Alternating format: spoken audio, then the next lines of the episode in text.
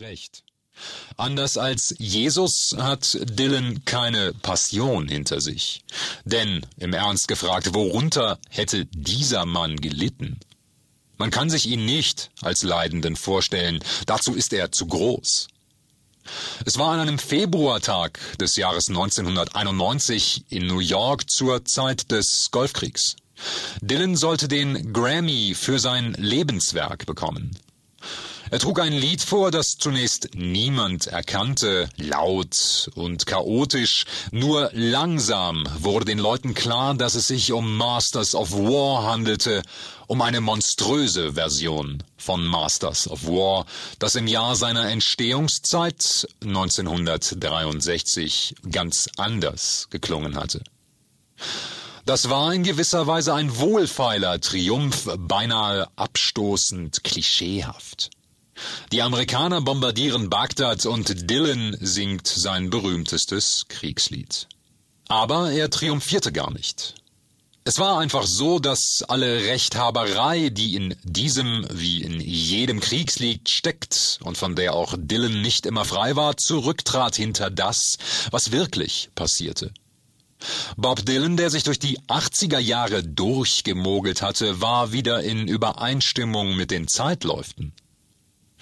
Bei Lichte besehen war er aber nie in Übereinstimmung mit ihnen. Er verkörperte und bestimmte sie, indem er Stimmungen, Ideen oder Geschichten, die gerade im Umlauf waren, in griffige, erkenntnisstiftend paradoxe Formeln fasste.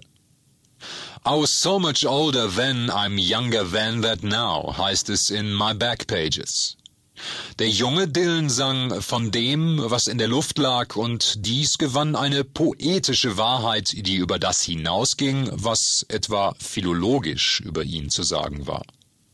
In seiner Kunst, die im Laufe von nur vier Jahrzehnten so unterschiedliche Konturen annahm, überdauerte etwas, was überzeitlich ist. Er passte sich keiner Mode an, er machte sie. Das Postulat vom Reduzieren von Komplexität war schon sein Kunstgriff, als noch niemand diese Formel kannte. Er fand Chiffren, welche binnen kurzem zum Volksgut wurden. Dennoch, auch daran kann kein Zweifel bestehen, hat er der Rockmusik den Ernst und vielleicht auch die Intellektualität gegeben, die viele ihr bis heute nicht zugestehen.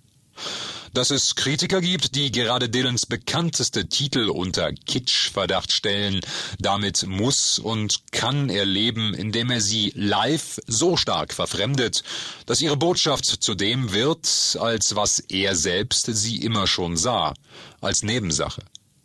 The times they're changing, with God on our side, a hard rain's gonna fall, chimes of freedom und vor allem blowing in the wind. Spartan